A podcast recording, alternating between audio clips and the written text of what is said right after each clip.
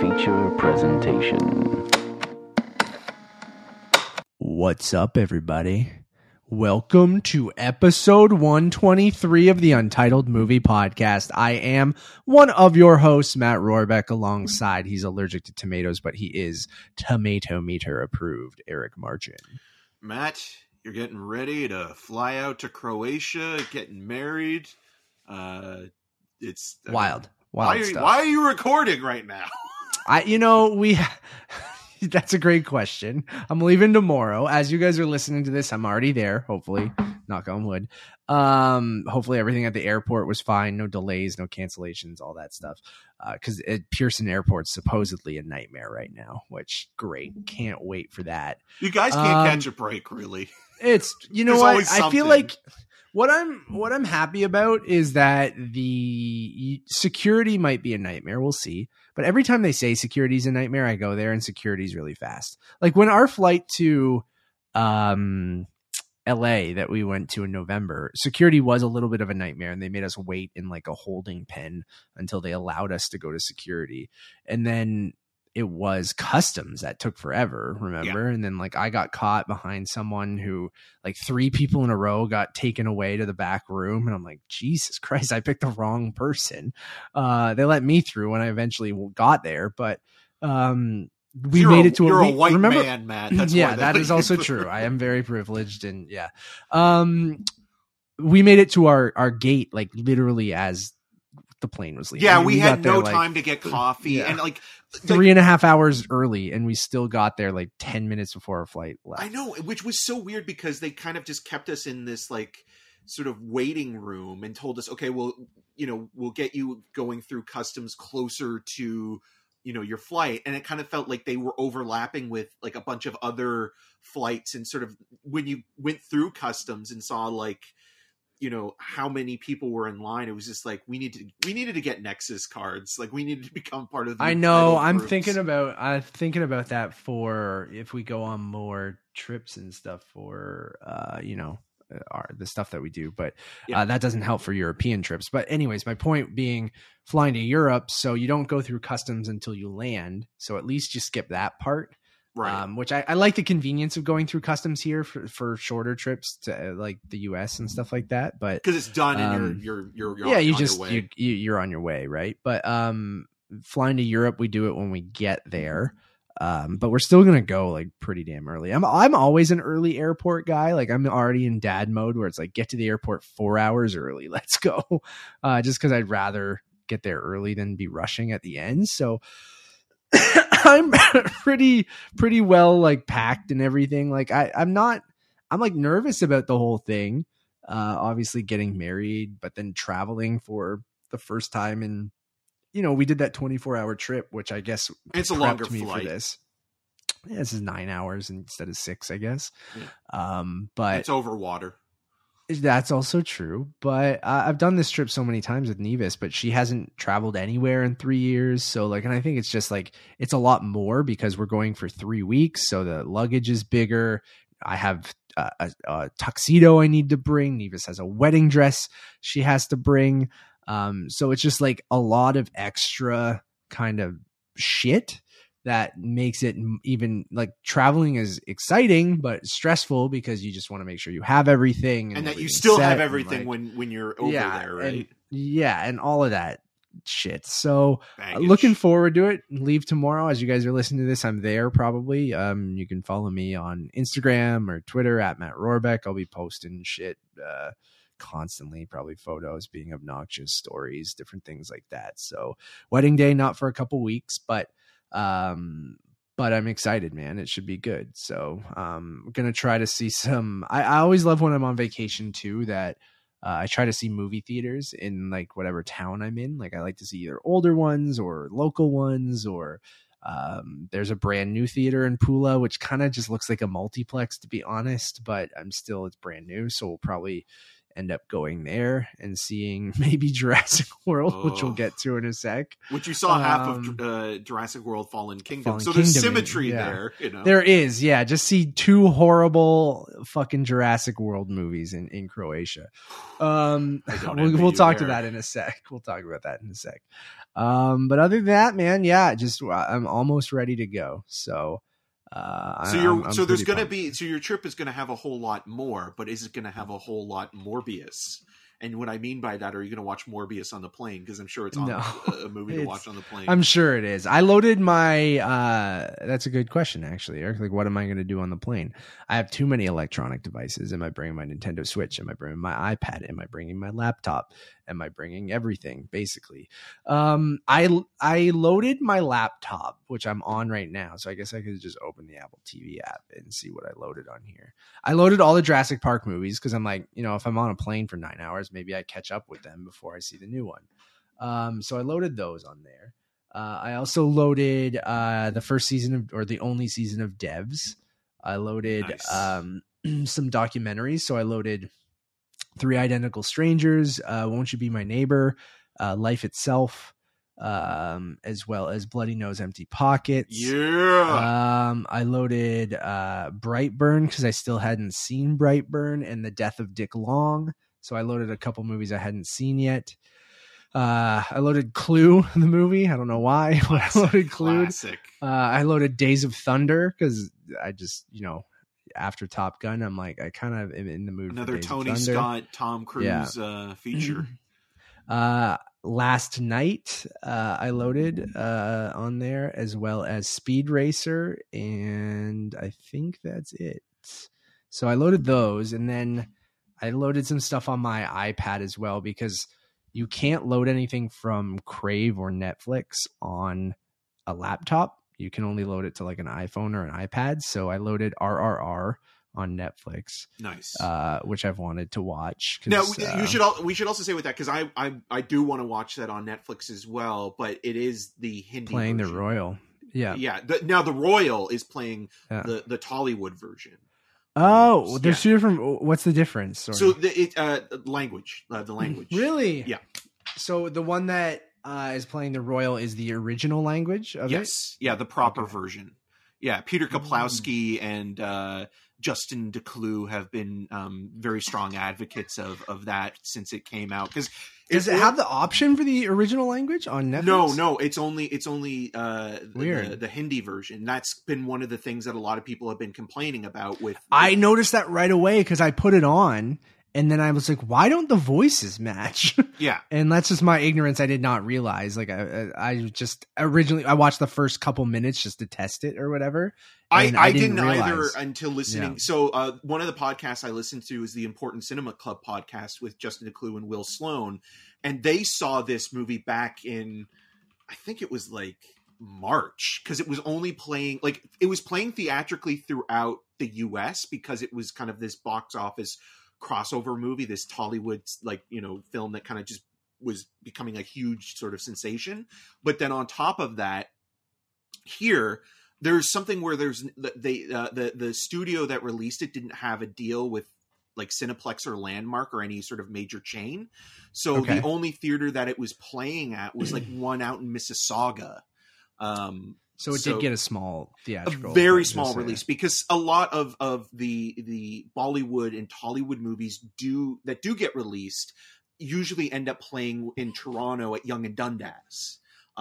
But this didn't, because I kept looking for it every week. I was same, man. I was like, this kind of like everything that everybody's talking about, this, like they're saying it's like Everything Everywhere All at Once, or like that kind of like spectacle of like it puts other action movies to shame. And then I was going to watch it last week on Netflix when it was available. And I realized it. Yeah. Yeah. And I still kind of do. And I want to compare and contrast, but it's also, I'm not as well versed in Bollywood and Tollywood cinema. So it does kind of feel overwhelming, but everything I've seen about it and heard, I'm very excited to watch it. Same. But now I'm like, do I want to? I would love to go, but I'm gone. If I wasn't on this trip, I probably would have bought a ticket. It's going to sell out too. It'll be a blast. Like with Peter doing it I didn't know that. So now I'm like, do I wait until I can see the like original kind of language, because, you know, I think I might wait then. I don't know. That's weird why they don't give you that option. Like, that Netflix, is very strange. That is super strange. So maybe I'll watch that. I loaded the first season of Hacks from HBO. Gene Smart. Yep. And I would love to get. Hopefully, I can have access to Barry while I'm there too. That's like the one thing on the finale. I'm like, fuck, I gotta find that on Sunday. They have HBO Max in Croatia, but like, I don't know if I can sign up for like a free trial or something while I'm there, or something like that. But yeah, when it comes to content on the trip, it's just like they have HBO Max. Disney Plus is launching on June 14th in Croatia. So I don't have to miss out on Ms. Marvel or Obi-Wan while I'm there, because if they didn't have it, I guess I could have used a VPN or something, but I don't love doing that. But, and it's usually like just slows the internet down way too much, or you gotta pay for it and shit. But so yeah, man, I don't know, like when it comes to watching stuff, like I'll watch some stuff randomly. I'm bringing my Apple TV with me, because like just to have something that I can plug into the TVs because we're jumping around to different places and things like that. Not that I'm gonna sit in our room and watch much TV, but it's just like at night and different things like that. Like, yeah, when you're lying in bed and thinking about Biebs Brew, you know. Yeah, I mean, what? Yeah, we had Biebs Brew. Let's move over to that. That's the most important. So one last question I wanted to ask you about. Yeah, are you and Nevis sitting together and alone, or do you have somebody sitting like in between you or next to you? That's a good question. We check in actually tonight, so I should have a better idea. What we ended up doing was we paid for like premium economy kind of thing, like option plus premium. Just that way we got our bag, we got to pick our seat, we get like a little alcoholic beverage, we get like a little priority service kind of thing, because we wanted to make sure with Nevis's wedding dress and different things like that, like that we, and I'm glad we both got bags, because originally we were like, oh, we'll just share one. That was a horrible idea, because we've been packing the last couple of days. I'm like, there's no way we could have shared one. Absolutely not. So right now we picked an aisle seat and a window seat, and hoping no one picks the middle seat in between us, or gets the middle seat in between us. Right. It's a risk, because someone obviously could get the middle seat in between us. So I'm hoping, what they say like, about risk. Always bet on black. Yeah. And then I just, say, right? I don't know, maybe at a casino or, and then I'm hoping maybe if we tell them like we're heading to get married and things like that, maybe they'll give us a little bit of a being like, okay, we'll make sure that no one's sitting there. Maybe give wiggle us room. Like, there's a little wiggle room. Yeah. Yeah. So, yeah, we'll see. It's a 9-hour flight. We've done it many times before, but I'm looking forward to it, man. It'll just be exciting to see a bunch of my family in Croatia and different things like that, and them have a lot of them haven't traveled to like they've gone to like resorts and England and stuff like that, but I think like it's a little like my sister and my parents, they've never gone to like a country where, you know, English isn't the first language. So yeah. It's like it's a little bit of a learning curve, but everyone's pretty good, and most people do speak English in a lot of Europe, so unless you're in smaller towns and things like that. So well, that's even in Canada, right? Like there are places in Quebec, like if you go to small sort of like villages or smaller communities, they don't, English is not the first language. So yeah, exactly. So it's like in the major touristy places that everyone's going, I'm like, guys, don't worry. Dubrovnik like, and things like that. You got to think like Europe kind of looks like they understand that you sort of that English is the dominant language, and it's very beneficial to them to learn English. Unlike us morons in North America, where we only learn English, we don't learn anything else. Well, I mean, English and French, but English is always in Canada. How much French do you know? Very little. Exactly. But then in the U.S., it's English and Spanish. Yeah, I get that. We all have there is a second language. I'm just saying, like in Europe, everyone makes it. Not everyone. There are no symptoms. In Europe, a lot of people, you go, oh, I'm going to learn English because it'll be super beneficial. Where we're like, all I need is English, like over here, where I would love to. Like, luckily, Nevis knows Croatian, so it makes it a lot easier for us. But Eric, Biebs Brew, baby. So today we're going to talk about the Buzz Lightyear press conference we went to. We'll get to that soon. Eric's going to talk a little bit about Jurassic World Dominion. which I haven't seen, but he has. So we'll talk about that. Since we're not doing a review of it, this will kind of be our review, even though you don't have to give it a score, but you can. And I already know what it is. Okay. And more random stuff. So we're just going to kind of shoot the shit because this will be the last episode we record before I take off. Eric, Biebs Brew launched this week. And I want to say, like, it's an awkward time because we can poke fun at this and stuff. Well, like, oh, we had Biebs Brew. It's kind of a silly promotion with Tim Hortons.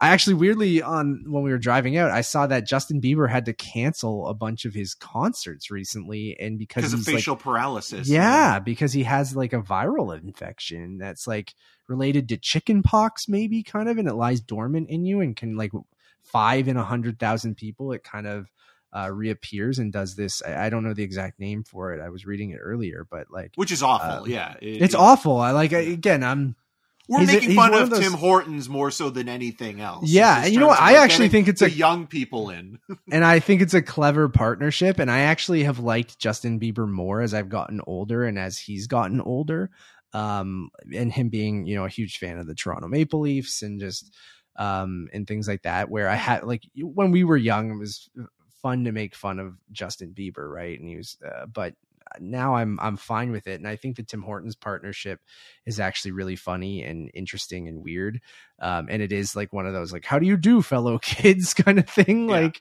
from Tim Hortons. But I mean, I hope Justin Bieber gets well soon. I know our friend Mike is a big fan too, and he had tickets to his concert, and it's been like postponed twice, and that stuff sucks. And especially dealing with a health issue like that, like, you don't want to see anyone go through that. So, just hope he gets well soon. But yeah, Biebs Brew. So we talked about Tim Biebs a little while ago. I think we talked about them on this show because I got them. Yeah. And I'm a sucker for a collab. I'm a sucker for a branded package.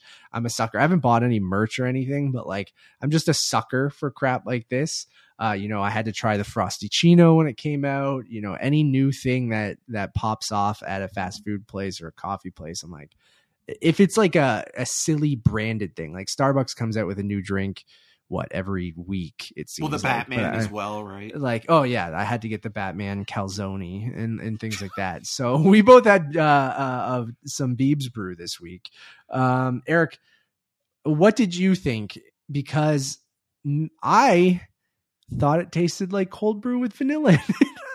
I also think it tasted exactly as I expected Tim Hortons French vanilla cold brew to taste, which was mediocre at best. And I feel like the combination of sweet but not too sweet, but then kind of chased with a bitter kind of classic strong coffee taste actually didn't work well at all with this. Like, even when Tim Hortons is kind of cutting the sugary sweetness or the syrup or whatever they're using, it still is overly sweet. And so when you have that juxtaposition from, you know, the classic kind of like sugary cream to the kind of like classic cold brew coffee taste, it just, it's like going from one extreme to another too quickly. And it's just like, it kind of just, did you mix yours all together? Cause it originally, I did. I tried it. Cause then you're just getting a mouthful of vanilla cream. Like I saw, like, unless you stir it together. No, like, I tried it once or the first sip. You got the mouthful of vanilla cream. Yeah. And then but then I mixed it together and then I was still kind of, it was better, but it was still, it's still exactly what I expected it to be, which was kind of... It just tastes like vanilla iced coffee. Like, I don't know. Like, I thought it was perfectly fine. Like, and this is silly. We just like talking about dumb collaborations and especially cold brew. Like, that's what excited me. I am a big cold brew boy. I've been on the cold brew train for a long ass time. And you're my cold brew boo. For someone, we're showing our age too when we talk about all this stuff, but like, regular coffee gives me bad acid reflux, and why I love cold brew is that it's way less acidic, and I just feel like it's stronger. Has way more caffeine usually, like cold brew to normal coffee, and I like that it's more. It feels, it's like chocolatey kind of, even though it's not chocolate. It's very bitter. I love cold brew with a little bit of oat milk. That's my go-to. That's, oh, this isn't cold brew. This is McDonald's iced coffee, which is the funniest thing about this whole, we're having this conversation and then people that are watching this. You know what? I just love iced coffee no matter where it comes from. And I know you're the same where I am picky. Like I prefer a Starbucks Trenta cold brew with oat milk. That's my go-to. And I'll take an iced coffee from anywhere. I just prefer now not to have cream or lactose, again, showing that I'm an old fogey being like, oh, milk hurts my tummy. I need oat milk. So you're an old timey prospector now. Yeah. So I don't know. I'll drink iced coffee from anywhere, but Tim Hortons cold brew, I find better than their iced coffee. Like I feel like their iced coffee is garbage. Oh, it's coffee. Bad. Their coffee is garbage. And I shit on Tim Hortons a lot. And I feel like it is weirdly overrated in Canada, like why people like it. It's the convenience understand. And it's just easy to order. And I fall into that a lot too, right? And I know you do too. You're just like, especially it's the closest the location, thing around, right? Because there's always Tim Hortons. Yes, there you go. Always sound like Tim Hortons. Yeah, that used to be its. So there's a Tim Hortons at a gas station right near me, which is like the worst possible Tim Hortons. But like, I'll go to it because I'm like, I don't know, it's close and I don't feel like Uber Eats. Like every time I Uber Eats a Starbucks coffee, I have to spend $15 and it ends up being like $20 and I have to order 2 cold brews and a sandwich or something to do it. And I put 1 cold brew in the fridge for the next day or whatever. So Tim Hortons, like I like their breakfast sandwiches. I like their bagels. I like their like baked goods. Like I find Timbits are dope. Like if anything at Tim Hortons is awesome, it's Timbits. A honey dip Timbit is fucking perfect. It's so simple, but it's so good. The Tim Biebs, too sweet, too much going on. Do I still get them every once in a while? Yeah. When I went the other day, I was like, you know what? I don't need a box of 10. Give me 1 of each. I need 3 Tim Biebs and my Biebs brew and I'm good. But yeah, anyways, this is just it. Yeah. The people I talked to, a few people are like, it was too bitter. And I'm like, y'all haven't had cold brew, have you? Like I found it like not as sweet as I expected, which made me pleasantly surprised because it just tasted like cold brew with a vanilla sweet cream, which I sometimes would get from Starbucks if I was feeling like a fancy boy, like if I needed a little treat. But other than that, yeah, it's silly. You love that sweet cream. I love the branding and it makes me think about like, what would my thing be, right? Like if you had Tim Biebs or Biebs Brew, what would the Roar Brew be, or the whatever it would be called, March Brew, the March and Mochiata. Something like that. You like chocolate coffees? I don't. No, I don't. I just was thinking something. We're plain boys, right? Like you still put a little bit of sugar in your coffee. Yeah. I like to dilute it a little bit. I mean, that comes from I think also just like my British background, where like even with tea, like sweet I like tea putting and stuff, milk and my dad loves milk and sweetener. Sugar. He puts so much sugar in his tea every day. It's like it's one of those things where it's like and going back to why I also like iced coffee more than just like regular hot coffee is that it's the quantity of it you can get more into you quicker. And you get that fix that you need to wake up or kind of keep going or what have you. And then, with Tim Hortons iced coffee, it's more of a convenience. And I would say if anything, like it's still bad and I don't want to like, give them a positive necessarily, but at the same time, there is this weird inconsistency with the iced coffee. It depends what time of the day you're getting it, who's serving it, and how much ice they put into it. Because sometimes when you get I love a lot of ice. I'm weird. Yeah, when you don't get enough ice and it's the worst. And it's kind of like still warm. There's this weird, and I don't mean this in like someone's pissed in it or shit in it, but there's this weird kind of like, yes, it tastes soiled in a weird way. Because like it's not weird. Cold and it's not hot. Yeah. It's this weird middle ground. And then that's why I always go the cold brew, man, because the cold brew at worst is room temperature, where if you order the regular iced coffee, we're like going to be 30 minutes into the show and haven't talking about movies at all. I guess what I planned to watch on the plane we did, but this is the new iced coffee cast. Why I don't go regular iced coffees, because again, acidity, number one.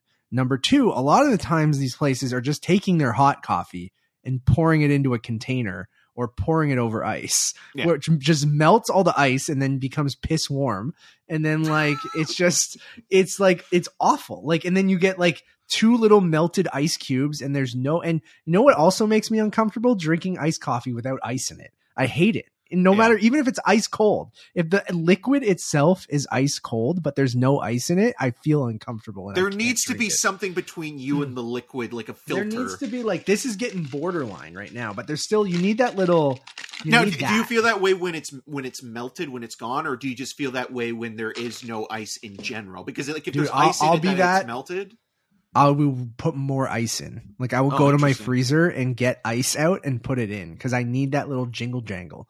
I need it. And I need it to be like really fucking cold when I drink it, because if it even gets under that temperature that like is really cold, I'm like, this is off putting to me, where I'm just feel like I'm drinking coffee that was left out on the table. And that's kind of what iced coffee is at Tim Hortons, McDonald's.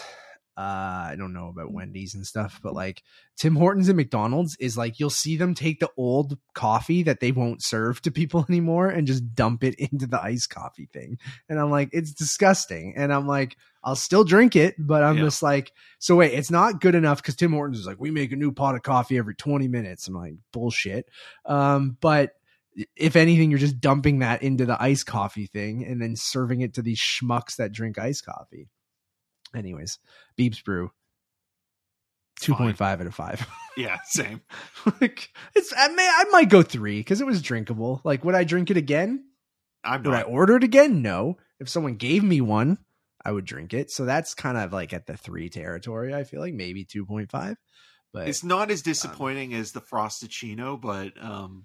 See, where I got hooked on those Frosty Chinos for like 2 weeks, and I don't know what it was because I agree with you, not that good. But I think it was the quantity. The Wendy's large is the largest large I've had at a fast food place. So they will give you a, it's like an American size large where it's like a bucket of coffee. And sometimes I want that, dude. So what I started doing at Wendy's is I would order the Frosty Chino, frosty on the side though. So I would get the cream on the side and just have a black iced coffee. So I could either just put like a little bloop right in it where I'd like just get a tiny bit of the vanilla or the chocolate, or I would just put my own oat milk in it and just not use the frosty mix and just have a regular iced coffee. Right. Matt Rorabeck life hack. Dude, I've obsessed over iced coffee, and I'm one of those people who we're both those guys who drink it year round. I think you sometimes hot coffee it in the winter. So, right? Sometimes, like, well, it just depends. Like a nice hot French vanilla cappuccino. Interesting. I'm from totally, Tim Hortons? Yeah, that's the one thing in Tim Hortons I actually don't mind. It's so sweet. It is, but it's a treat. Like you were mentioning, like my it's sweet not, treat. Like, it's not something I'm going to drink all the time every day. Yeah. And I still like drinking tea. Tea is something I find that is just comforting. Do you just drink it black, or do you put milk in? I put milk in it. Yeah. I don't like drinking anything. Like I don't like drinking rocket fuel, basically. Like I can't. Right. I need something in there. I was on a black coffee kick for a while when I was trying to be healthier, which is not. I was just drinking, like you said, rocket fuel, sludge. But now I no sugar, little bit of oat milk. Or maybe sometimes just a glug of oat milk, and then I'm ready to rock. Tea, I raw dog it. Nothing in every tea. Just I have to just other get than the bag. Fucking, you love that bag slapping. Yeah, I raw dog and just bag it, and that's how I go tea. And I'm a tea guy. If I'm having a hot beverage, it's gonna be tea. And it's not like I won't drink a hot coffee. And here, bringing it full circle, I'm going to Europe in tomorrow. Which I keep talking about. Which you keep saying. Or you're already there, technically. If no Starbucks, obviously no Tim Hortons. They do have McDonald's. So Papa John's. I don't think they have Papa John's in Croatia. Well, according to Uncharted, it's all over Europe. It's in Barcelona for sure. Yeah, is that where they were? Yeah. Well, that's where. That's where. Cooper Raff's ex was. Go check out our Cha Cha Real Smooth review, as well as our Lightyear. Spiderhead should be out now. Lightyear should be out later today if you're listening to this on Monday. And they have McDonald's, but like iced coffee isn't like a huge thing over there, especially because they don't have Starbucks in Croatia. So they call it ledena kava. Kava is coffee. Ledena is iced coffee. So iced coffee, ledena kava. And it's hard to find. And when you order it, I think they look at you weird at most places. But McDonald's, when I was there 3-4 years ago, just introduced a ledena kava. So McDonald's iced coffee. Now they have a big version, because when I went, it was this little dinky cup. All the coffees in Europe, tiny little cups. They're like espressos, which I love espresso. But even the iced coffee, I'm like, guys, you got to give me 10 of these, and probably more than 10, and dump them into the same cup, because this is not enough. Yeah. So I have to go without iced coffee for probably the majority of the trip, unless I go to McDonald's every day, which not against. I had it for dinner tonight. So you better enjoy tomorrow. You better get like your fill of iced coffee. Yeah. But I also don't like having a giant coffee before going on a plane too. Because you don't want to be that. If it was the morning, if it was the morning, sure. But sometimes you never know, like with a giant cold brew, depending on, like you said, like the cold brew is dangerous as well, because it's so powerful that you're supposed to dilute it with water when you make it, right? And milk and or whatever cream or whatever you're putting in it. If you get that person who doesn't do it or forgets, it will kill you pretty much. Cause like I've had pure iced coffee that's just concentrate that you can tell it's just so bitter and it just like kind of at the back of your teeth, you feel clenches your teeth and like, and then you like, and then after you drink half the Trenta, you feel like you're fucking going to hit the moon because you're just, your fucking heart's going and like, I'm kind of jittery and like nervous. So I'm like, I don't like being that on the plane. So, or just in general, that's the one, like, that's where, you know, you've gone too far. And usually like, I think we've gotten there a couple times, like even during TIFF, where you're just fueled on, caffeine. But even though there's more caffeine in coffee and tea, I don't know how some people, can guzzle, like Monster Energy drinks and Red things Bull like that. And because I had that once and it felt like I was having a heart attack. I'm still unhealthy, but when I was younger, even more so. When I worked at like GM and stuff like that, working midnights and stuff like that, like I crushed sugar-free Red Bull like it was nothing, dude. And like, and then when I was in college, I would drink vodka Red Bulls, which is just the worst thing you could possibly do. That is a deadly combo. And I had like heart palpitations at times, and I'm like, I can't do this anymore. And then I stopped, but I will say I haven't had a vodka Red Bull in a very, very long time. I mean, what occasion comes up now that you would need it? No, I'm not in my 20s. Eric, let's move on to the Lightyear press conference that we attended today. So Lightyear is being released this Friday, June the 17th, in theaters everywhere. Pixar's return. Sounding like James Brolin. Pixar's return to movie theaters. You guys can check out our review of Lightyear, which is going up today, June the 13th at 5 p.m. Eastern. If you're listening to this before then you're hardcore and we appreciate you. Rock on. Most likely you're listening to it after, so our Lightyear review should already be up. You can check out our social impressions of Lightyear over on our Twitter account. So Matt Rorabeck and EM6211.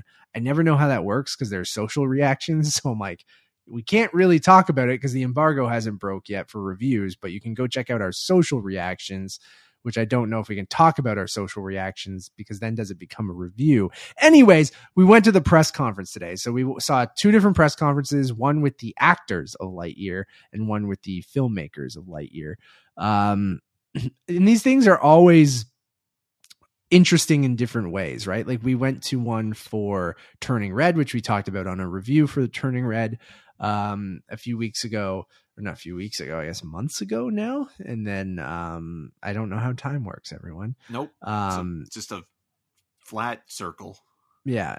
And, you get some insight and some, behind the scenes of the movie. I find them the most interesting when they get into the filmmaking aspect. So that's why the director and producer and musicians and stuff like that interests me a bit more than when you talk to the actors. Cause a lot of it, it's a mix of marketing and, it is marketing, but like insight into the movie. So I feel like even on the actor side of things, It's a little bit more interesting when they talk about the craft or them actually working on their with Pixar and the behind the scenes of stuff, rather than kind of some of the more silly questions or things like that. But how did you feel overall, Eric? Like, I don't know how you want to tackle the first panel was the actors, and Eric Davis of Fandango moderated both. And it is what it is. I think this time around, with the actors being separated in different rooms, it kind of takes away where the cast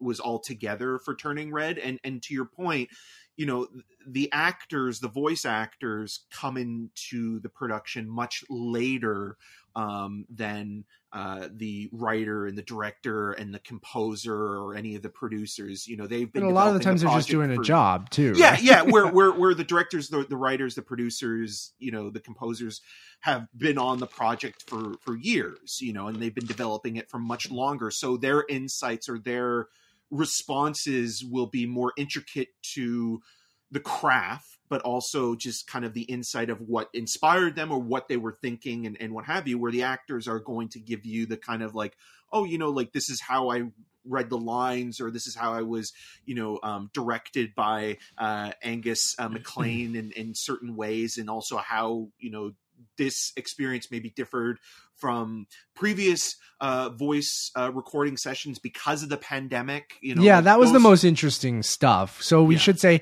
it was Chris Evans, Keke Palmer, Dale Souls, Taika Waititi, James Brolin, and Peter Sohn on the actor's side of things. And Peter Sohn's also an animator and director and part of the Pixar crew who, you know, the next movie that coming out, Elementals, which is directed by Peter Sohn. Yeah. So that was kind of fun too. And I felt like there was a couple missed opportunities to kind of really get into like his whole legacy with kind of being a voice actor versus, you know, working as a director. But again, you only have so much time, and it started late as well. So, and when you have this many people, and I agree with you that I feel like, and you could really tell in the second part, which we'll get to, when, you know, the three filmmakers or people behind the scenes, people were all together for their press conference, it added some chemistry, it added some personality, it let them bounce off of each other. And it wasn't so, hey, here's the question for you, here's the question for you, even though that naturally happens. But I felt like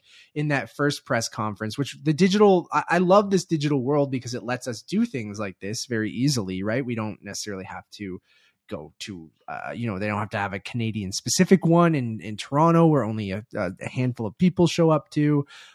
They can do this big thing where everyone's together and internationally, all over the world. Right? Internationally, like Denmark. There was somebody from Denmark asking a question. Who asked your question? Yeah, so that's great, and I think it's great for that. But then when it comes to the actual energy of it all and things like that, it can get a little like, all right, here's a question, answer, awkward silence. Okay, next person. Let's go around like the Brady Bunch and go in the squares and ask everyone one question, which is no one's fault really, but like it ends up, I don't know, like the Turning Red one was so great because all of the cast was in the same room, right? And you could feel the energy and the excitement from them all being a part of that project and kind of bouncing off each other's answers and different things like that, where that was a little missing here. But like, I will say, shout out to James Brolin, who was just bringing it straight and was hilarious because like they kept going to him and he'd be like, I don't even know what my role is, really. I haven't even seen the movie yet. Yeah, he's like, I haven't seen it. I don't even know what Zurg is about. They just kind of told me, like, it's going to be... They let me scat, but I don't think I did anything, really, or that made it into the final thing. Yeah, no, and I actually got to say, I actually found Taika Waititi to be more funny in this press junket and conference than in the movie. Film or in like the last couple things. And again, a lot of these people, even though the cast of Turning Red hadn't really met physically before, a lot of these people also hadn't met before, maybe with the exception of Chris Evans and Taika Waititi, because they both worked on Marvel productions. But until maybe the premiere the other night, right? Yeah, and like Peter Sohn like even mentioned that, where like he only just met Chris Evans the other day, and like the relationship between Socks and Buzz Lightyear is all playing off of like Angus MacLane, the director, or someone, or recorded the other voiceovers, people. Yeah. And so that's interesting. And like I think it was who plays Darby again? I'm blanking. Dale Souls, where she did mention something kind of interesting where like there's the speed of which you deliver lines changes. And I think that's kind of interesting because I remember talking to Ki Hui Kwan about Everything Everywhere All at Once. And part of the direction that the Daniels gave him with a lot of exposition is that, can you say it even faster? And so like, that's just interesting in terms of just like a speed exercise. Yeah.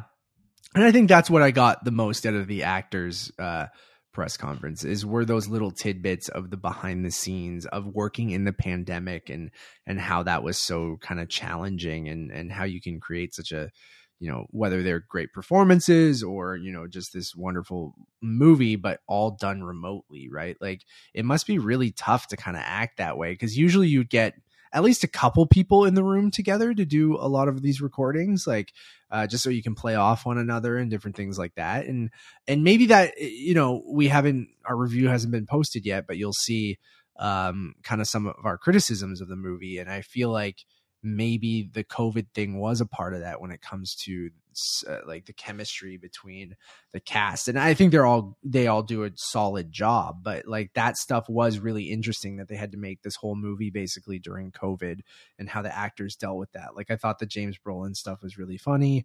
Peter Sohn was great. He's just like a normal dude who's like sitting and then Pixar does that every once in a while because Turning Red also had one of their animators do a voice as well, right? And they've always had, you know, voice, like if like even the cook in Ratatouille, like it's one of those things where like if it's usually a temporary voice track, but sometimes they'll keep like it in if it just works, you know, for the character. That's cool.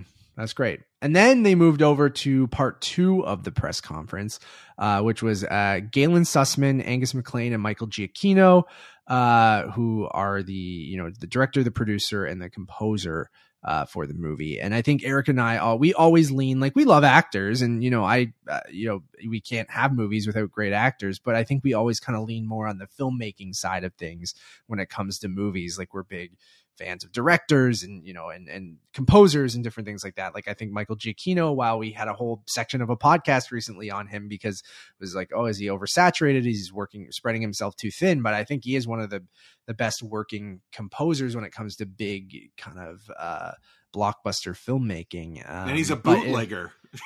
He records like he talked about recording as a kid, like the entire score and reaction from the audience and then listening back to it, which I thought was funny. So those videos where it's like, you wouldn't steal a DVD, are meant for people like him. Michael Giacchino would steal a score from a movie because he'd have to wait so long for it to come out on tape or but whatever. There's truth to that, because like back in the 80s and early 90s, even like, you know, VHS wasn't readily available. Physical media wasn't what it is now. The internet didn't exist, you know, so you'd be lucky to come across it again, unless it was on cable or, you know, there was a re-release theatrically of something. Or you get the vinyl of something if you wanted the score, right? If it was available, like not everything got a vinyl release. But I really liked this, you know, like I mentioned before, like I liked that all three of them were in the room together. Like they kind of played off one another and like, yeah. And I just like, I loved hearing the behind the scenes of it all, right? Like some of it is, you know, the typical stuff of why you chose it to be the movie within the movie kind of thing, which I do think is an interesting, you know, the differences between the toy Buzz Lightyear and this live action Buzz Lightyear in Andy's universe. Some cool, interesting stuff there.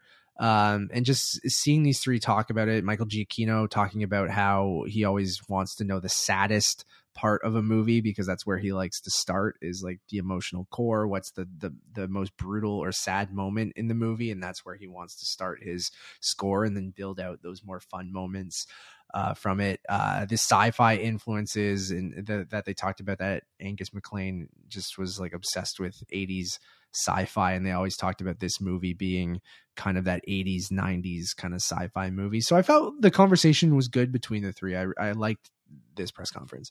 Yeah, and Galen Suzman as well, who has been working at Pixar. In the lighting division when it was all technical and not. She worked on Toy Story. And so like her talking about the progression of how Pixar has evolved and the technical capabilities that was cool. So much better. Yeah.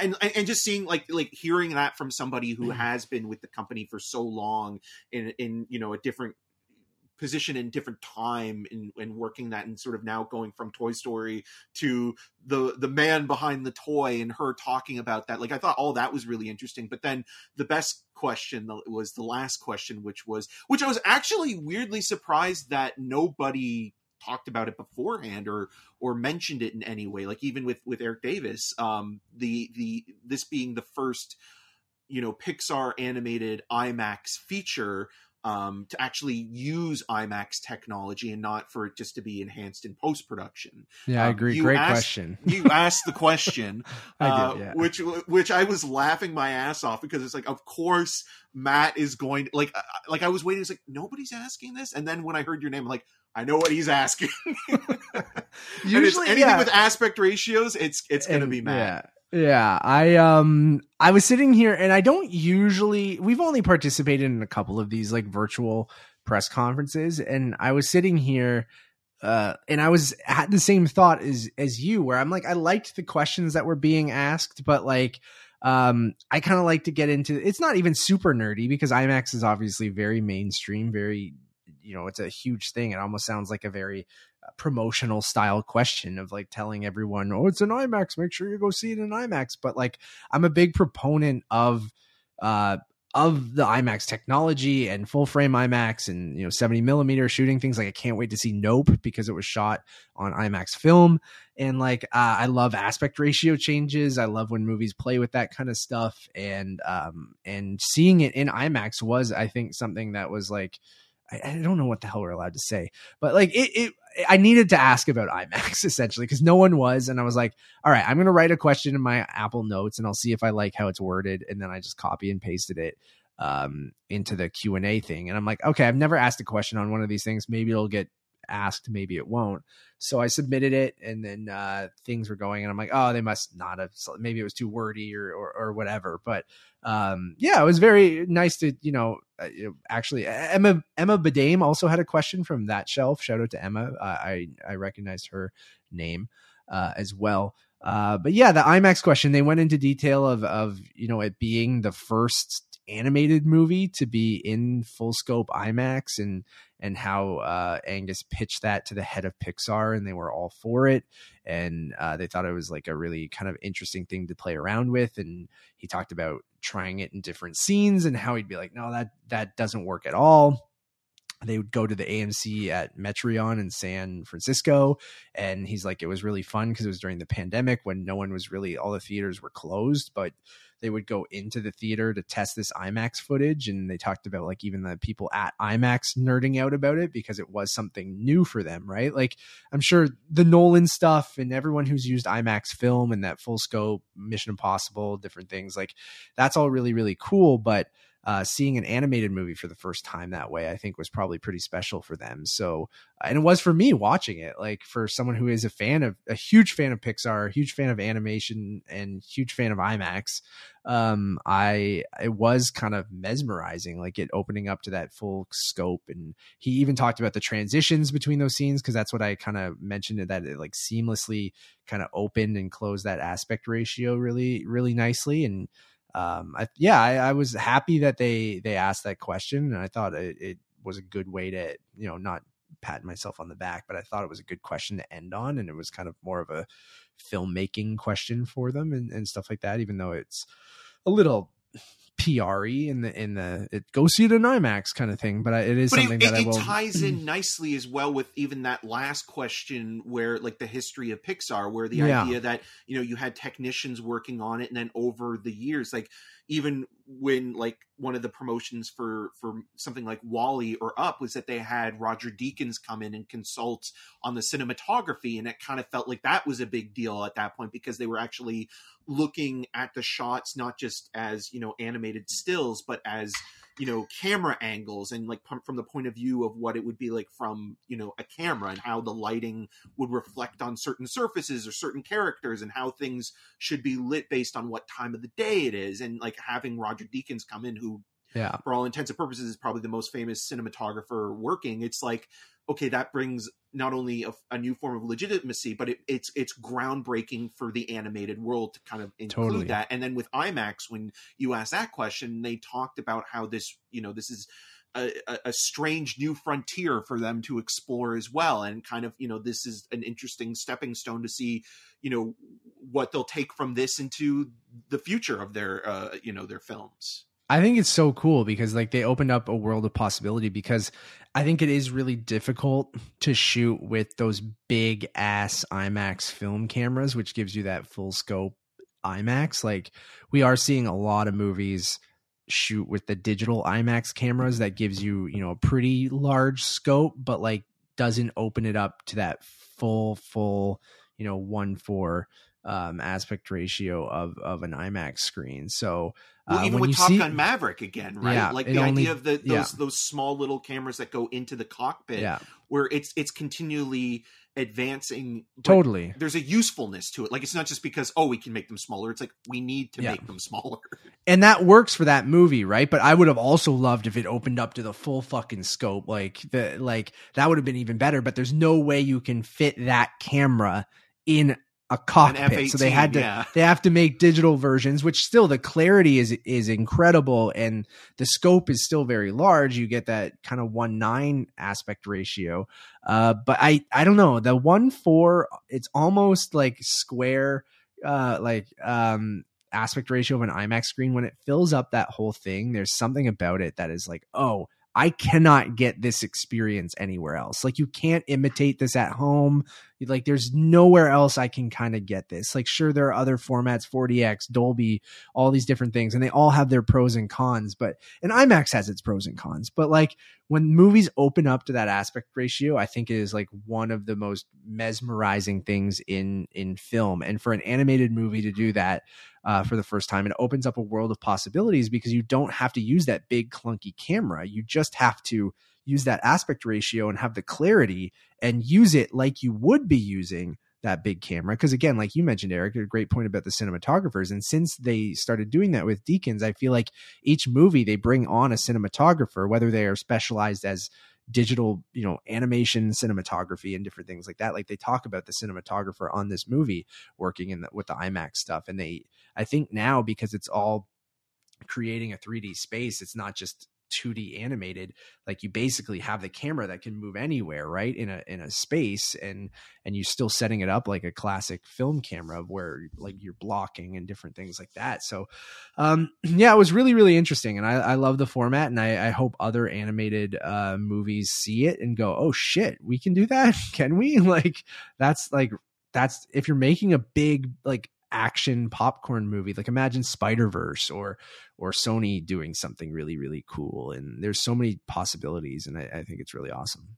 Yeah, it again, like I didn't see Lightyear in IMAX, but anytime I see an IMAX movie and the aspect ratio opens up, the most recent experience I had that kind of felt similar, or I could equate it to, was when we went to the Jays game for your bachelor party, and the opening of the Sky Dome felt like, when it was opening, like it really kind of unleashed like this new, I mean, it would be terrible for someone like who's agoraphobic, but like the way that it opens up, it kind of feels like you are really truly being even more immersed into the world that you're watching on the screen. And it's not just, you're not just watching the movie, you're experiencing it, you know? And that's really kind of it. And we haven't had a ton of them. Like a lot of them are just Nolan, right? So you got to think like movies that open up the full scope. Dune would have been the most recent example, right? Yeah. Dune has full scope IMAX. Tenet, obviously, Dark Knight Rises, Dunkirk, Star Trek Into Darkness had a couple moments. First Man, Eternals did, which I never saw in IMAX. It opened up to full scope. Interstellar, a lot of similarities between that and Lightyear. And then No Time to Die, I would have loved, because they did shoot a bunch of that on IMAX film, but because of the time it came out, We saw a screener of it, and I hope that comes to Cinesphere eventually, because it shot in IMAX for a couple sequences, like full frame IMAX, and I never got to check that out because I don't know if it really even played in IMAX anywhere close. Maybe it played Scotiabank, but I forget why I never made it out there. But well, I mean, timing as well, I think, is a big thing where it's just like, yeah, sometimes you can't. I mean, I'm very curious to see how something like Nope, even though it's still a genre movie, it's not necessarily science fiction, or completely science fiction. It's playing with horror as well. So like, I would love to see, other movies that aren't just like the typical, like, action sci-fi fare. It's really interesting. Oppenheimer is going to be in IMAX, and that doesn't necessarily seem like scream like a, like an action movie or anything like that. It's the first IMAX black and white movie, which will be interesting and jarring. But I'm sure there will be something to it. Like, I'm sure like there will be a sequence where there's like a testing sequence, that kind of justifies why it's shot this way. But yeah, like it would be cool to see more animated movies, more horror films, more films that you wouldn't expect. Like even a drama, like it would be interesting to see, like, how could you utilize, IMAX cameras and the technology in a way that isn't just gimmicky, that actually would open it up in a way that would be kind of interesting. Mm-hmm. We were just talking about RRR, and in certain territories, it had an IMAX release that opened up to 1.9, which is like what Marvel does with all their movies. It basically just is full scope. It's basically 1.85, which is what your TV is, or what a normal, not exactly your TV, but what a normal, normal widescreen that's not CinemaScope. But I would love that to maybe pop over to Cinesphere. And then the other stuff that we know that, like, Lightyear is in 1.43, that's the full IMAX scope. Avatar is obviously going to have a big IMAX release that is a 1.78 aspect ratio. Nope shot some stuff in IMAX 70mm, and then I think Oppenheimer is going to be the next thing that's probably shot on IMAX film cameras, 70mm after Nope. So the rest is a lot of Marvel stuff that uses a lot of the RE digital cameras and different things like that, which they keep getting better and better, and they look great, don't get me wrong, but there's something about that full scope IMAX that is mesmerizing. But yeah, that was a Lightyear press conference. That was cool to have a question read. Will I do that every time we go to one of these? Maybe, but if there's something to ask about aspect ratios, probably, or something like that. But shout out to them. Shout out to Eric, doing a good job. Not you, Eric Davis. No. You did nothing. I'm a piece of shit. Yeah. Man.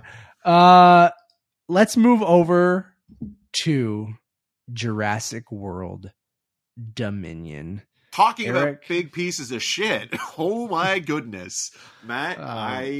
If you do not see this while you're on, your honeymoon and wedding, I would not hold this against you. Nobody would, you don't have to, but I know you're also a completist and you do love the world, but man, your expectations need to be zero. I know, and they are now, dude. Believe me, because everyone I talk to or everyone I see is like, it sucks.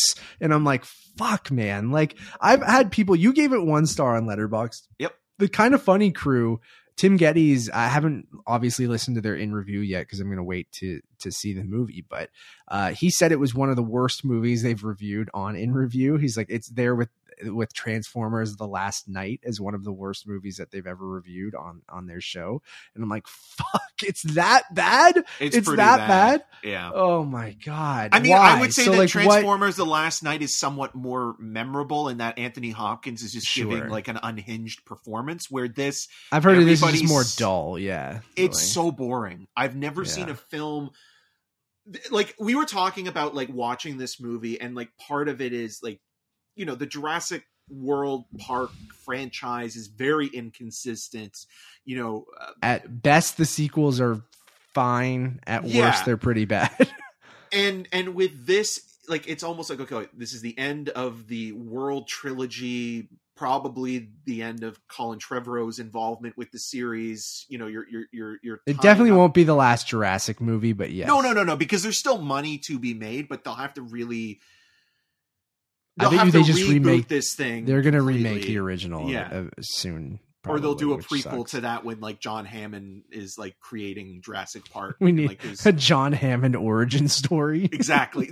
I wouldn't be surprised, you know, like them kind of like, cause like there's stuff in this that has like the origins of the Young park Hammond. From 86 that are like on these short little videos. But yeah, like part of this, like watching this movie, like not only watching it, but the people that were making it, it both felt equally from both perspectives, like an obligation than anything else. And when you're watching, you know, a paycheck for Trevorrow after he's fired from Star Wars, or and it's weird because tonally it doesn't really know what it wants to be. Does it want to be a spy film? Does it want to be an action adventure movie? Does it want to be not even a horror film? But like, it's not a Jurassic Park or Jurassic World movie, really. Like it's kind of trying to be like a disaster film for the most part. Yeah. And there's stuff in this where it kind of feels like Colin Trevorrow is almost realizing that this is the end of the line for him. So I'm going to put everything I've always wanted to do in one movie, but everything I've wanted to do in one film is either redundant or just never really connects. And it loses focus of being a fun, you know, B movie, which I think it could have been if it was directed by somebody else and there was a rewrite on the script. And then when you're bringing in, you know, legacy characters that's what pains me the most when people say this movie sucks. And they're like, all on autopilot, like all like Goldblum, Dern and Neil, like are literally collecting a paycheck. And the way that it cuts back and forth between their story intersecting with Chris Pratt and Bryce Dallas Howard and the events of Fallen Kingdom, it's not interesting on either end. I think that the way that Campbell Scott portrays Dodson, we got Dodson here. One, you're gonna laugh at a couple of callbacks, but sick. Two, they vilify somebody who clearly is on the autistic spectrum. Okay. Because they make him like socially awkward and he's not able to really communicate with people. But it's just like, let's make the autistic guy the evil, you know, super villain who doesn't care about anybody and basically like will sacrifice everything for his own vision of the world. And it's just like, give me a break. And then they retcon BD Wong quite a bit in this, where like they were kind of building him up to kind of be like the big bad for this movie, and then they kind of go back on that. And then there's stuff in this movie that I was laughing at, and it was all at it, not with it. And it just gets to the point where the moments that are so ludicrous and over the top or kind of don't feel fleshed out are never enough to make you enjoy it, because it is one way too long. A lot of the plot is contrived. A lot of the supporting characters are uninteresting. The people that they bring back are terrible, or the people that they reference from even like the first Jurassic World movie and where they are now is laughable. Jimmy Buffett. Not Jimmy Buffett, but a couple other characters. And yeah, it's a mess. It is a dino dud on the largest scale possible. Not that I was expecting. It makes Fallen Kingdom look like a masterwork. That scares the shit out of me, because I fucking hate Fallen Kingdom, or at least I did when I saw it. Oh, you'll love Fallen Kingdom after this. Actually, to be fair to Fallen Kingdom, I hated the last act of Fallen Kingdom, like the last half of it. I didn't love the first half of it, but the first half felt more Jurassic Park.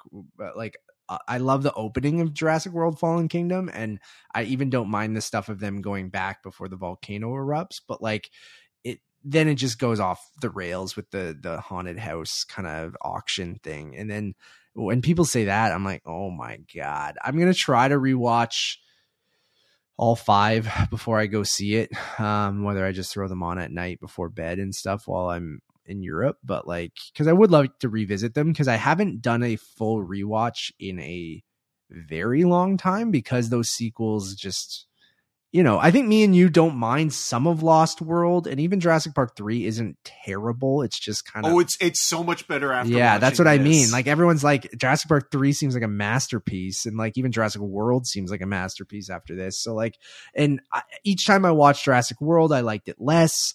You know, I was riding on that nostalgia high when that movie first came out. Every subsequent, you know, viewing of that movie, I'm like, all right, I see a lot of your guys' points. It's pretty stupid. Yeah. But it's at least still somewhat, because it's just the first movie over again. It's your classic legacy sequel thing.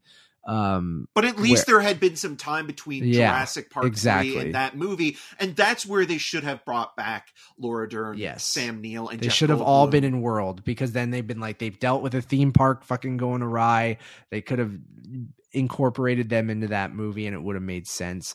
I don't know. Again, I'm coming from someone who hasn't seen this, but everyone I talk to who I trust, like me and you, are pretty aligned when it comes to movies. Like, God, the odd time. Maybe my expectations will be so low that I'm like, oh, that wasn't as awful as everyone said, but like, that's the best case scenario in this. If I can give it a 2 or a 2.5 because my expectations are so low that I'm like, oh, I was expecting this to be horrible, and it's just bad. So it makes Roger Corman's Carnosaur series look like a Hollywood blockbuster. So Colin Trevorrow, I think he's done after this. Yeah, he's got to be, right? Like, if he's fired from a Star Wars, he makes Book of Henry, and then he follows that up with this, which again, I haven't seen, but I'm trusting people that I trust.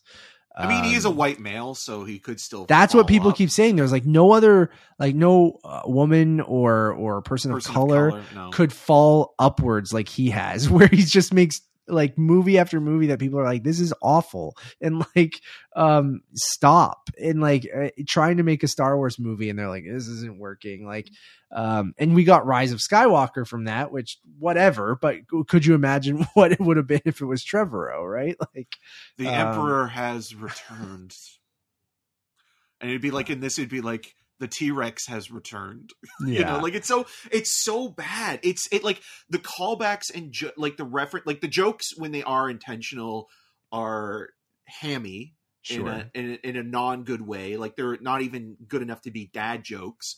And then the callbacks are so ludicrous in how they bring certain things back or reference certain things, to the point where it's like, man, you are trying way too hard to kind of like incorporate everything that reminds you of the first movie, where you could just be watching the first film at home and enjoying yourself, because that first movie is perfect. First movie is so good. It's that it has not with how, okay, so what are there now? Like 5 sequels? So five sequels, 6 total. Yeah. 6 total. With those 5 sequels, it still hasn't tainted how good that first movie is. And that's saying something. The effects in that first film are 10 times better than what's in Jurassic Park Dominion, because it looks like they did it like 5 minutes before the film was released. It's so bad. It's so bad, man. It's so bad. This pains me. And it's not like I was even expecting much. Like you just said, it's, you know, you see The Lost World, you're like, okay, it's not Jurassic Park, but like there's some stuff there, you know, Jeff Goldblum's kind of fun, you know, his daughter doing the gymnastics, awful. The scene over the ledge with Eddie Carr being bitten in half. Yeah, that scene is awesome, I think. Yeah. And then the last act kind of sucks when in San Diego. There's nothing in this. And there's some really horrible like things that they think are cool, or like maybe Vince they're Vaughn setting it up for more. You know, Vince Vaughn's not in the third one. Oh, second one. Yeah, I'm thinking the second one. Yeah, because it's Alessandro Nivola. Yeah, okay. Who teams up with Sam Neill in that one. With this as well, like there's stuff where William like, H. Macy, right? Even even Tia Leone.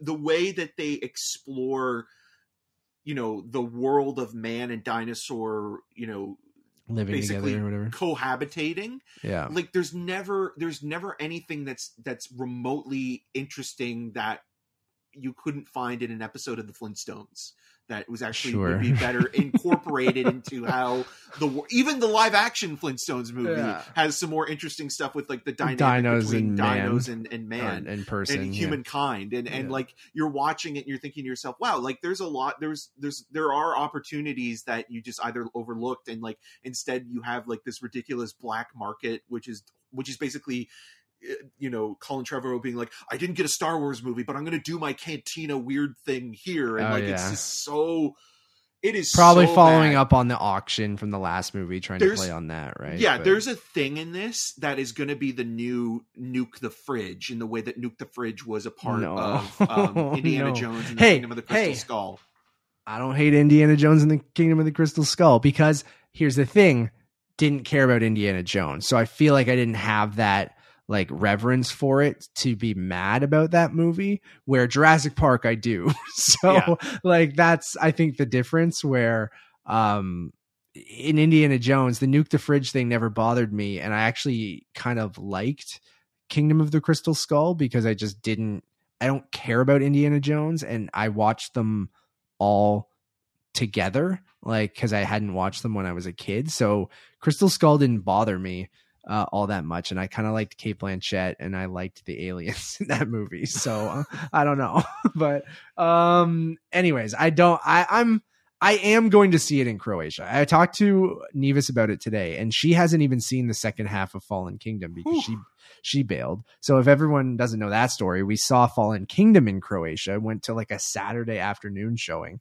Horrible idea, because like every kid in fucking Pula was there, and I think because of the the language thing is they're reading subtitles, so they talked a lot throughout the movie because I don't think they needed to hear the dialogue. They would just read the dialogue, and then they're children, so they talk to one another, but it was very distracting to the point where I'm like, we gotta go. I can't sit here.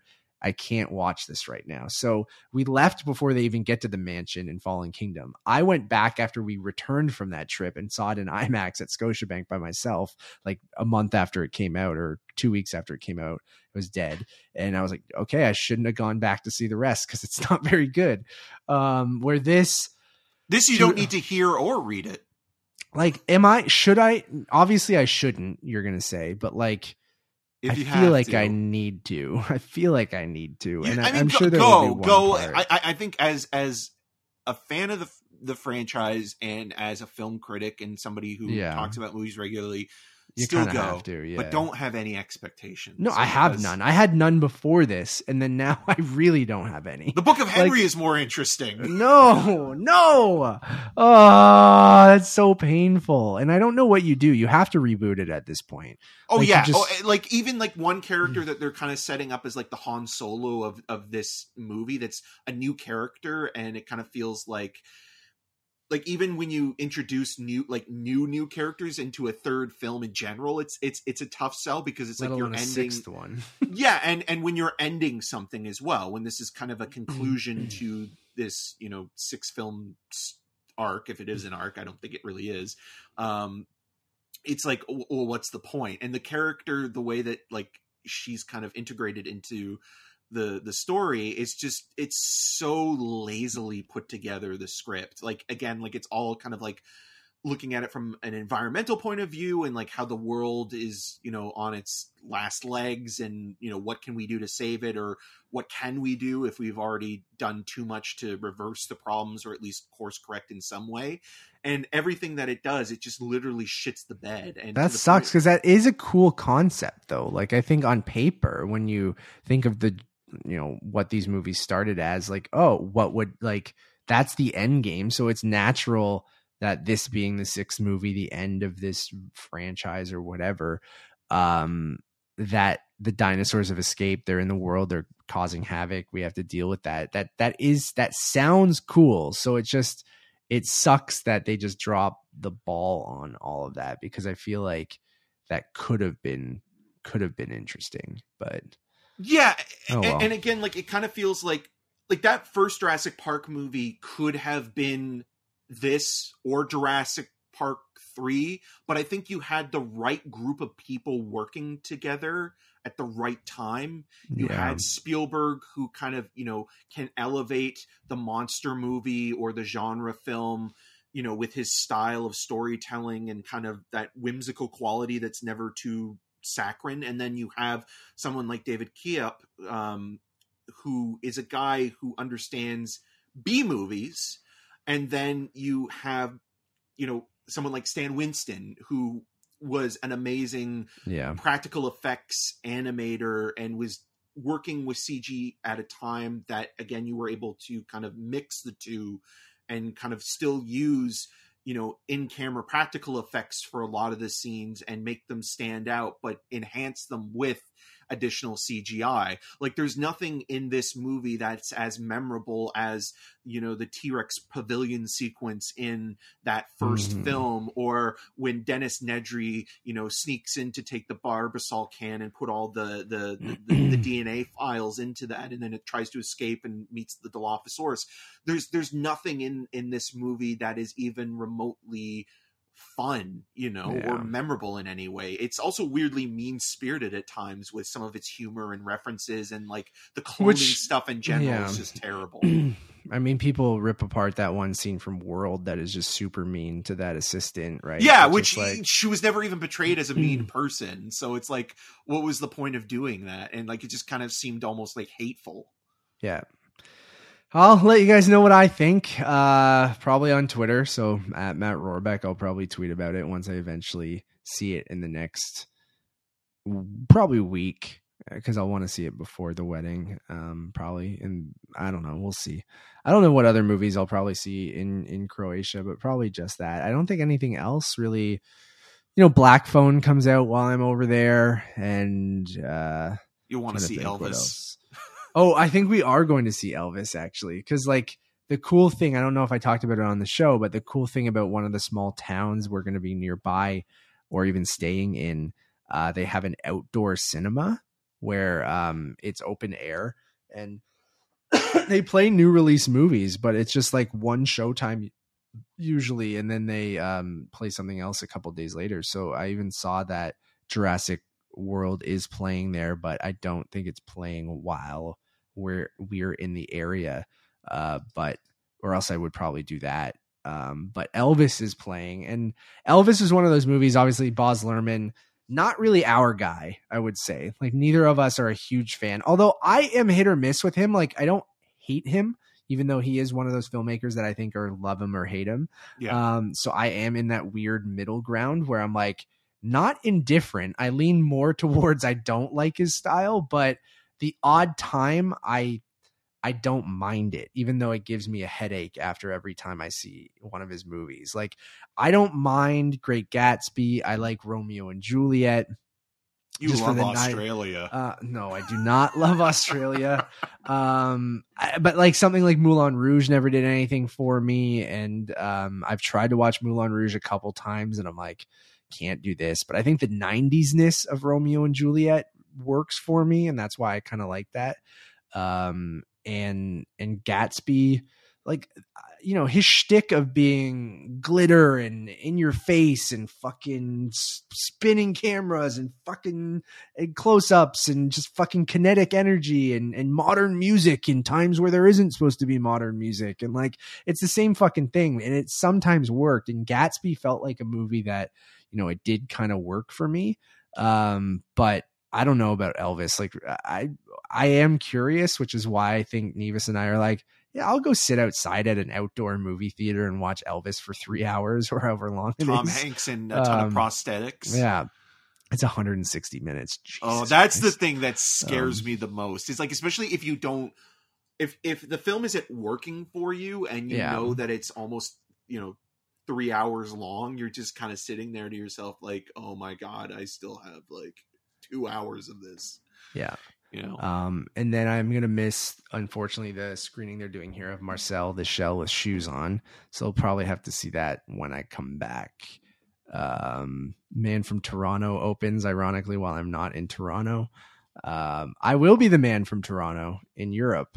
But I don't think I'll watch that on Netflix. But Black Phone I do really want to see, but I'll have to maybe watch when I get back. So and then Thor comes out right when we come back. So I was already like talking to the Disney people. It'll be in July by then. I know, man. I don't want to get there yet because I got 3 weeks of Europe that I would like to enjoy. So all right. Where do you want to go anywhere next, or you just want to wrap up, man? I talked about Jurassic World shit. Sure. Did we miss anything on the trailer or news side that we wanted to talk about? You told me about the Duke Nukem movie. Oh yeah. I love Duke Nukem, and because it's the Cobra Kai guys that I'm absolutely down for it. I don't think with anyone else I would have been. Did you play Duke Nukem as a kid? I just remember like the action figures and wasn't it like, or like, I forget what Duke Nukem's catchphrase is, but yeah, but he was always kind of like an amped up version of a Schwarzenegger or Stallone or Bruce Willis in kind of a video game form. And like, he had kind of cool alien mutant creatures that he would kind of like blast away with his big gun. Yep. He was almost kind of like a more beefier version of Ash in a weird way. Yeah, a little bit. And then it always reminded me, I feel like the early Duke Nukems, no, that was Wolfenstein. I'm like, I know Doom and Wolfenstein always looked really similar because I remember playing those games on my like uncle's PC back in the day. And I'm playing. I'm listening. Are you playing it now? Yeah. Yeah, it's great. Yeah, it's great. I can't wait. We'll see. I don't know who they get to play Duke Nukem. Well, John Cena was originally attached to a version before. I don't know if this is the same project, but he kind of like fits that. I could see that physicality. You just need a big himbo, right? Like, just I'm definitely down. And probably somebody that hasn't been used as much, because obviously when you think of like that kind of body type, you're going to John Cena or Chris Hemsworth or someone like that, right? Even Hemsworth almost seems too, svelte. Like, he feels like he's too trim. Like, Hemsworth is a big dude, but he's more cut, I feel like. Where Duke Nukem is like a guy that's just like the Rock, but muscle. Like, like the Rock's muscles you need for a guy like that. Yeah. Could you imagine The Rock with like that hairpiece, that buzz cut? I would love it. Just make The Rock Duke Nukem. Give him a blonde hairpiece and just go for it. I actually think The Rock could do a really fun job with Duke Nukem. Yeah. Speaking of The Rock, we got the Black Adam trailer, which did absolutely nothing for me. I still want to see this movie, even though I agree with you that the trailer's not great. I'm always going to be curious with Jean-Claude Sarah, like even Jungle Cruise, which really did nothing at all. But I just like him enough, that filmmaker, in terms of the vulgar auteur, to see him do bigger and bigger movies, like seeing films like House of Wax, which I think there's a lot of really good stuff in there, like with the action set pieces, especially in that third act with the wax museum burning down, and like Orphan being ridiculous as well with that twist. Yeah. And then like even with him progressing with the Liam Neeson movies, like I think Nonstop is actually a pretty fun, like 90s throwback action film. And like the trailer, I think part of it is that maybe the CGI does not look great. DC's track record again has been kind of mostly spotty. And again, like I still want to see it because that morbid curiosity, like, is there going to be something in here that's going to be like kind of weird or off-putting in a way that some of his other movies have stuff that's kind of interesting, or is this just going to be completely, homogenized by, the brand name of it all? And I actually do really like the idea of The Rock playing against type and not playing necessarily a hero, and playing somebody who, will do horrible things. Like, even though I hate Doom, at least The Rock in that was playing the villain. And I like The Rock as a good guy as well, but I like when he played when he was a villain in WWE, I thought he was a great villain. I'm definitely intrigued. I think we've just been hearing about this movie for so long, and the DC of it all, like, it does feel like a DC extended universe movie to me. Like, still, yeah, that's kind of like, even though we're seem like we're kind of past that, where we were doing like individual. Well, we're getting the Joker sequel. I was going to bring that up in a second. We'll get there. That'll be, you know, the segue there. But I don't know. Like, it feels like something that was coming out around Justice League or Batman vs Superman or something like that. Like, I feel like even the Suicide Squad, while technically part of the DCEU, felt like its own thing, right? Where this very much with the Justice Society of America and like Hawkman and all the different heroes that are in this, like, it really does scream DCEU to me, which is not a good thing. And then that's kind of just the vibe I get from the whole movie. I love The Rock, you know. I don't think he is a movie star through and through. I think, like, I'm not going, oh, I gotta see the new Rock movie. Like, I just feel like it's more like a, yeah, I'll go see the new Rock movie. It's more like you're happy he's there. And yeah, you always, I like him as a personality. It's weirdly comforting to know that, like, oh, you know, every year or so we'll get a couple movies with him, and not all of them are going to be great, but every now and then we'll get one that, you know, you'll enjoy, or he'll enter a franchise that he makes a little bit better. And, you know, we haven't gotten that in a while from him. Like, we haven't gotten, you know, that interjection of Nas in the way that we got in Fast Five, or we haven't gotten, because he's been trying to do his own franchises, like starting his own shit. Right. Yeah. So. Or like a subversive kind of performance, the way that I think he's actually really good in Pain and Gain, and actually quite funny in that movie. Or even, you know, like the first film that kind of really proved his worth in Peter Berg's The Rundown, you know, like those, I like The Rundown, Walking Tall. Like he is a movie star. He is an action star. He's one of those guys that is very charismatic and likable, and like, it's hard not to. But I also do like, it's the same thing with Tom Cruise. Like, I like when those guys can play against type a little bit, and it's almost way more like interesting. They're too afraid to now, because they've gone too far in the I want everybody to like me kind of I gotta sell category. my tequila, and I gotta sell my energy drink, and I gotta sell my Scientology. That's the one thing about The Rock that sometimes I'm like, all right, bro, you gotta slow down a little bit, and you don't need to like sell so hard on everything that you're doing. Like, I get it, but the Zoa energy drink and the Terramina tequila or whatever the hell it's called, and like it's just like a little too much, like in every video being like, it's me, The Rock, just drinking my Zoa energy drink and having some tequila. It's just like, all right, dude, not every Instagram video. Like, it's obnoxious in a different way, or it's like cringy in a different way than someone like a Vin Diesel, who feels very like sincere but strange, where The Rock feels... Well, he's kind of almost more oblivious to it all. Yes, where The Rock knows what he's doing. But it's still corny as fuck, or it's a little like, dude, you don't need to sell so hard on everything. Shameless self-promotion. I know, and I get it. You know, he dives so deep into it that I'm like, good for you, man. Like, and just thinking Pierce Brosnan drinking his tequila. If that tequila will show up in that movie, if $7 is producing it,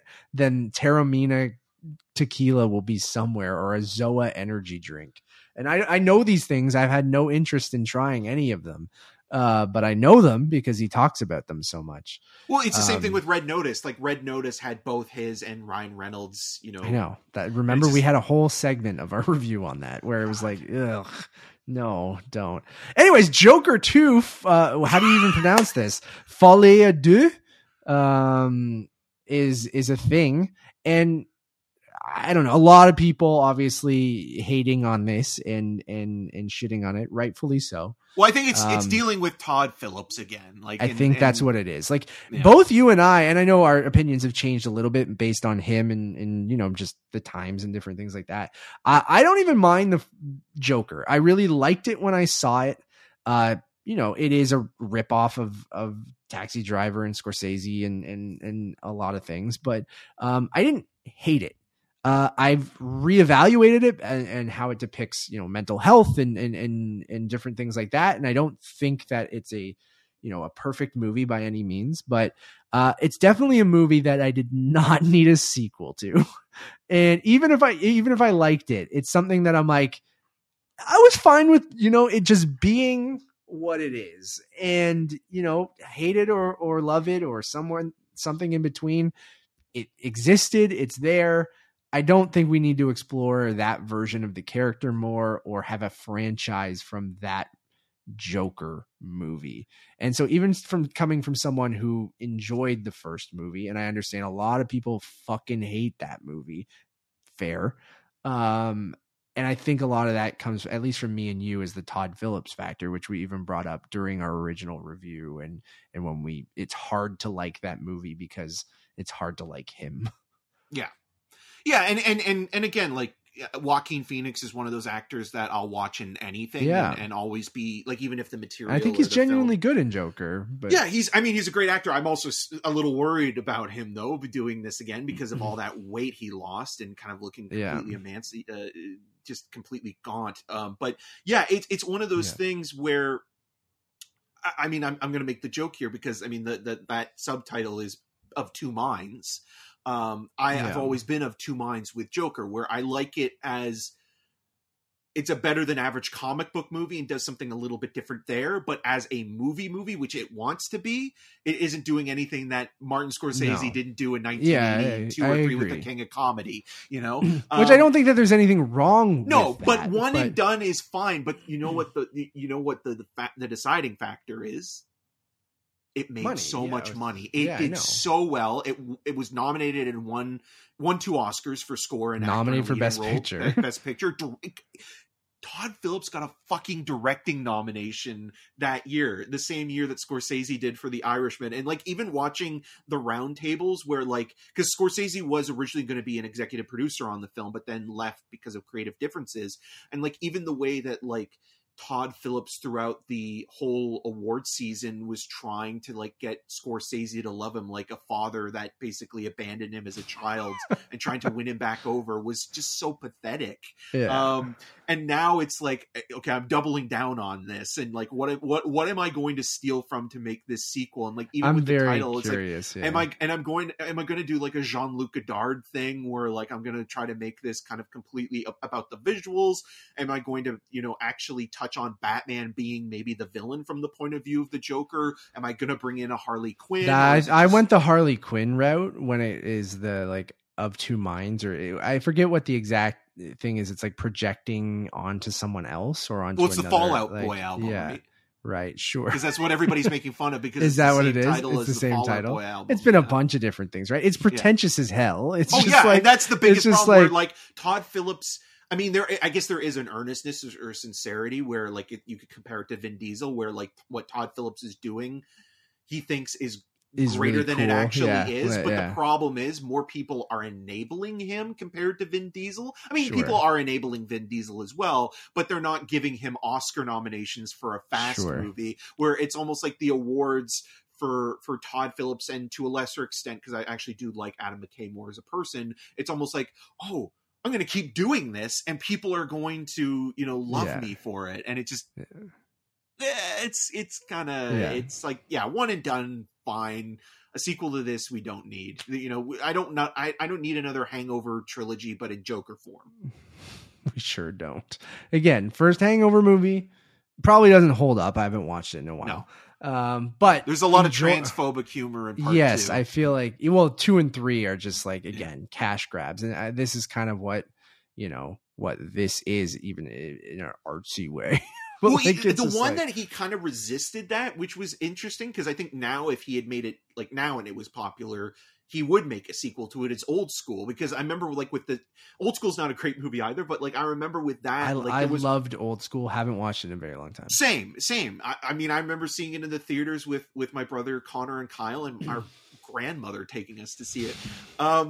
You're my boy, Blue. But with that, like, that was the movie where it was like, oh, everybody wanted a sequel to that. And he never made a sequel and he wasn't interested in making a sequel. And it was like, okay, he showed some restraint there for whatever reason. But now it's like, yeah, I'll do a sequel to Joker 2, or yeah, I'll do, 2 other Hangover movies. It's like, his best stuff is when he's kind of like... I like his Starsky and Hutch movie. That is his best film. And that, I think, is generally a fun movie. Yeah.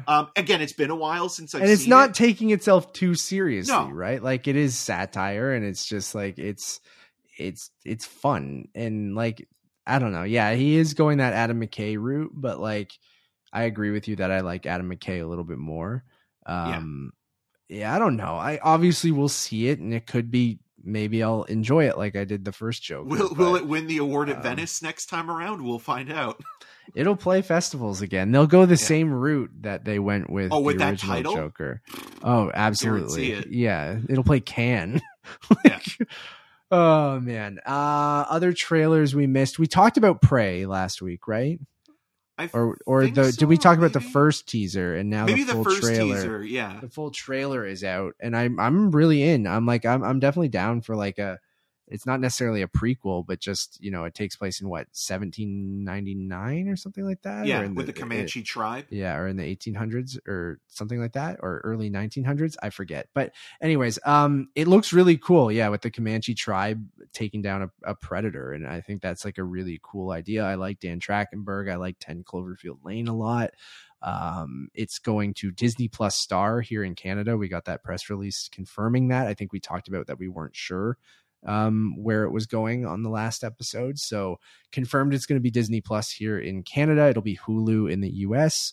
I would like to see this in a theater. Like that, it just feels weird seeing a Predator movie at home, I guess. But but I'm not completely surprised either, because talking about Jurassic Park and Jurassic World, Predator has also been an inconsistent series. Sure. I feel like we've talked about this before with Jurassic Park, Terminator, Predator. These are all movies that at best are, and I guess even with this Joker conversation, one and done. Terminator 2 is a great movie, and I like Predator 2. I mean, we've talked about Predator 2 being one of the greatest sweaty movies so ever made. Hot. But you look at like what they've tried to do with the Predator films since then, with Predators and Nimrod Antal, who now, one thing we did mention with our Stranger Things review, that he directed a bunch of episodes, which I thought was kind of interesting. But they tried to remake that with Predators, and it was okay, but like it didn't really do what they were hoping it would. And like that character, even though the Alien franchise can also be hit and miss, I mean, the Alien universe kind of is a little bit more well-defined, where this has always just kind of been like, put an action star up against, a creature from another world, and like, the hunter and the prey and that kind of thing. And the selling point being, Schwarzenegger versus an alien was the big highlight of that movie, but it was also directed by somebody who knew how to direct action with John McTiernan.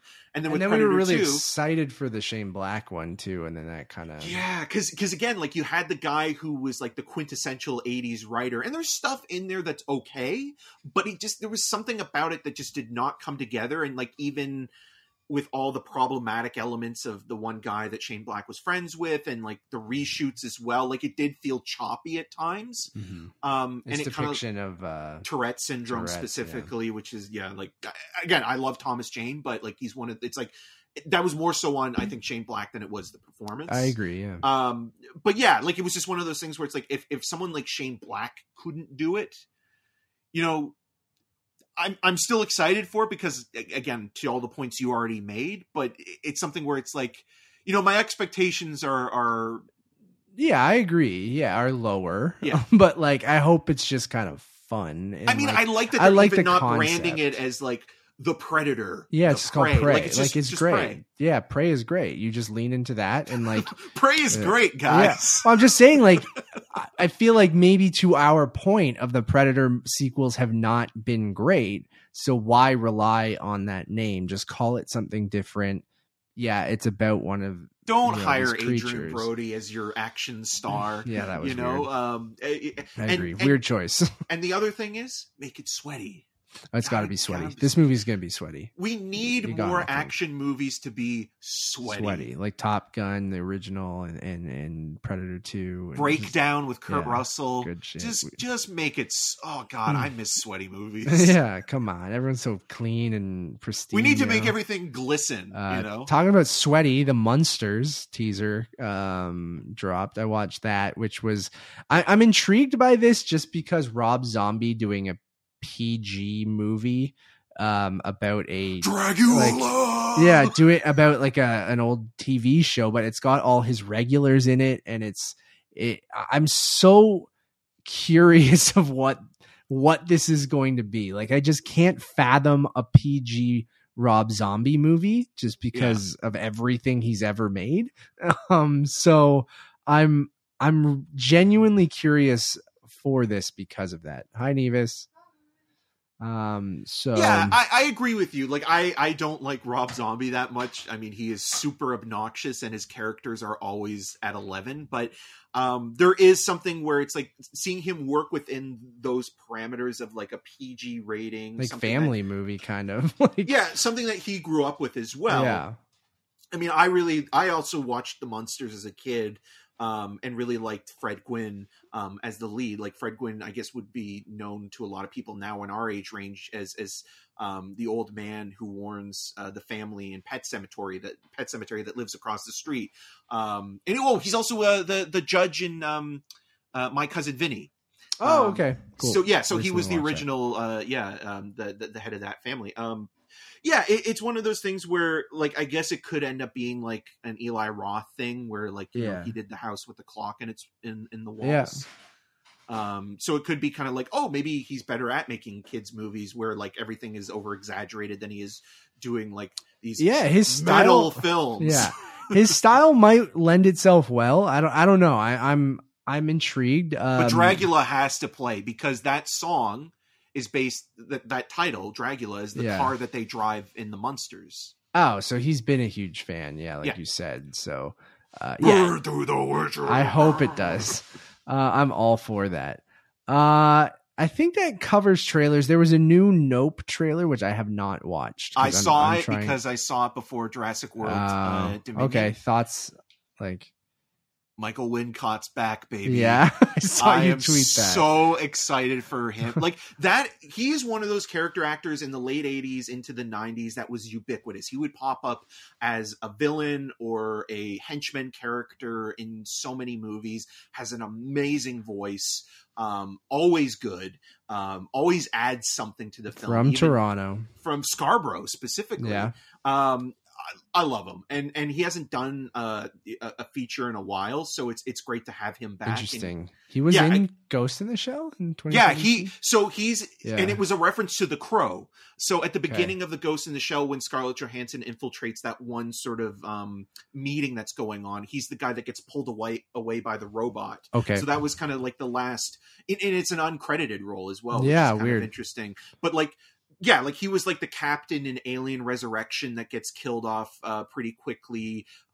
He's in Training Day. He's got like this really kind of like gruff but weirdly, I'm going to say sensual voice. Like it's just kind of soothing, but like kind of like there's something seductive about it. He's always good, and I like that guy a lot. So cool, man. Yeah, how was the trailer? I didn't want to watch it. It was good. It reveals I think a little too much. Yeah, that's why I'm not watching it, because like we're so close now, and I feel like with us I might have seen too many trailers and things like that. I'm trying now to not watch final trailers unless like I watched the Love and Thunder one, but like that doesn't bother me too much. But certain movies where I don't want a ton of plot or a ton of tidbits to be revealed, like I know it's about aliens, I've seen the new TV spots and stuff like that where the actual like you see the UFO and stuff like that, so which I'm sure is in this trailer, but there's a lot, but again, like the trailer's also trying to like, maybe there is some misdirection because the trailer keeps saying like,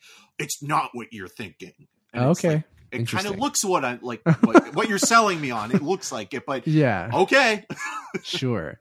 But there is something in the trailer that I also really like that they weren't showing a lot of before that actually makes me more excited about the movie overall. That also includes, because Michael Wincott wasn't really in the other teasers trailer, and he's in it a lot more, and like what he's doing is actually really I'm really excited about this. Okay, so, cool. Yeah. I'm very down. The IMAX stuff, like we've already mentioned, really and Keke gets Palmer me going. Too, right? Like having a really good summer with Lightyear and now this. So. Both IMAX movies. There you go.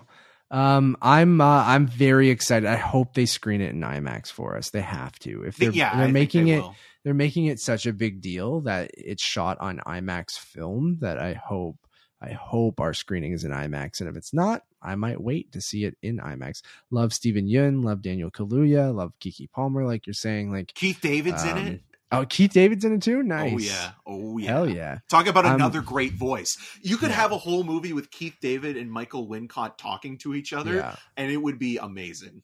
I love it. Anything else that you want to talk about before we go? I actually have to wrap. Oh, shit. Yeah, you do. Okay, so let's wrap. Thank you, everyone. I totally forgot Eric has to do an interview. So, yeah, that's it. That's the show. We'll be back in a few weeks, probably. Like I mentioned a million times, I'm going on vacation / getting married. Very excited about that. I'll be gone for 3 weeks. Jurassic World Dominion. Yeah, I might see Dominion in Croatia. It's a tradition now. But love you all. We'll be back in a few weeks. I'm sorry we'll be a little bit quiet, but we will have some stuff randomly dropping throughout, some interviews, some different things like that. So go check out our reviews for Lightyear, which should be up soon if you're listening to this right away, but there should be reviews up for Spiderhead, and then also Cha-Cha Real Smooth this week as well. And then you'll see some interviews dropping here and there for Lightyear and maybe some other things. So keep an eye out for that. Just head over to Letterboxd, Untitled_Movies for everything. That's kind of your one-stop shop. As always, my name is Matt Rorabeck. You can find more of my work around the internet, but mostly at untitledmoviepodcast.com. And you can follow me on all those social medias if you want to see all my vacation shenanigans and marriage shenanigans, at Matt Rorabeck. And I'm Eric Marchen. You can find more of my video reviews and interviews on rogerstv.com/cinemascene and on all the social medias at EM6211. Until next time. Congratulations, Matt and Nevis. Dragula. Thanks, buddy. See you, everyone.